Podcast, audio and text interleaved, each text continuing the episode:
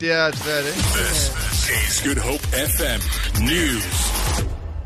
Die situasie by die Universiteit van die Wes-Kaap is nog steeds gespanne. Gewelddadige betogings het uitgebreek nadat studente die bestuur kwaadlik geneem het, omdat hulle nie 'n vergadering bygewoon het nie. Die onderonsies tussen die polisie en die studente het tot laatnag voortgegaan. Groot skade is aan eiendom aangedig. Tot dusver is meer as 20 studente in hegtenis geneem. Die universiteit het die situasie as plofbaar bestempel. 'n Woordvoerder van EVK Lutanda Thialibango sê reëlings is getref vir studente om eksamen te skryf. Hy sê die studente kon kies of hulle in November wil skryf of in Januarie aanstaande jaar. Die bestuur het ook die studenteraad en ander studente genooi om met hom in gesprek te tree, maar ongelukkig was die reaksie nie positief nie. Die aanklokreël by die Universiteit van die Witwatersrand is opgehef nadat verskeie openbare figure, insluitend die voormalige openbare beskermer Tuli Maron Sela, ingegryp het. Witse SR het die nuus gisteraand deur middel van die sosiale media platform Twitter aangekondig.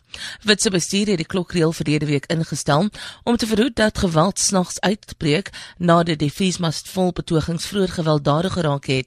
Die studenteraad het Maronsela en die betrokkenes na die sluiting van die vredesooreenkoms gisteraand in die Holy Trinity Kerk bedank vir hul ingryping om die klokreël op te hef en vir hul steun aan die veldtog.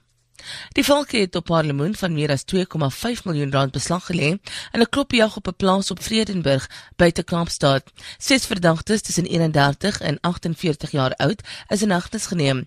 'n Woordvoerder van die valke, Lloyd Ramova, sê hy het beslag gelê op toerusting en perlemoen van meer as 2,5 miljoen rand. Die 6 verdagtes sal na verwagting vandag in die hof verskyn op aanklagte dat hulle die wet op lewende marine hulpbronne oortree het.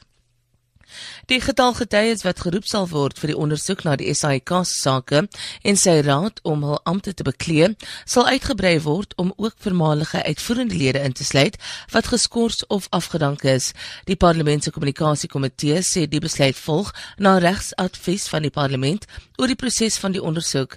Die ondersoek sal ook insluit korporatiewe bestuurskwessies by die SAIK, die jongste aanstelling van Claudie Matswaneng en of die raad versuim het om sy amspligte uit te voer. Die ANC sweep in die komitee MZ Kalako het intussen gesê die komitee sal van raadslede verwag om persoonlik aan die ondersoek deel te neem in plaas daarvan om hulle regsverteenwoordigers te stuur. Vir Good Hope FM News, Alexander Rosenberg.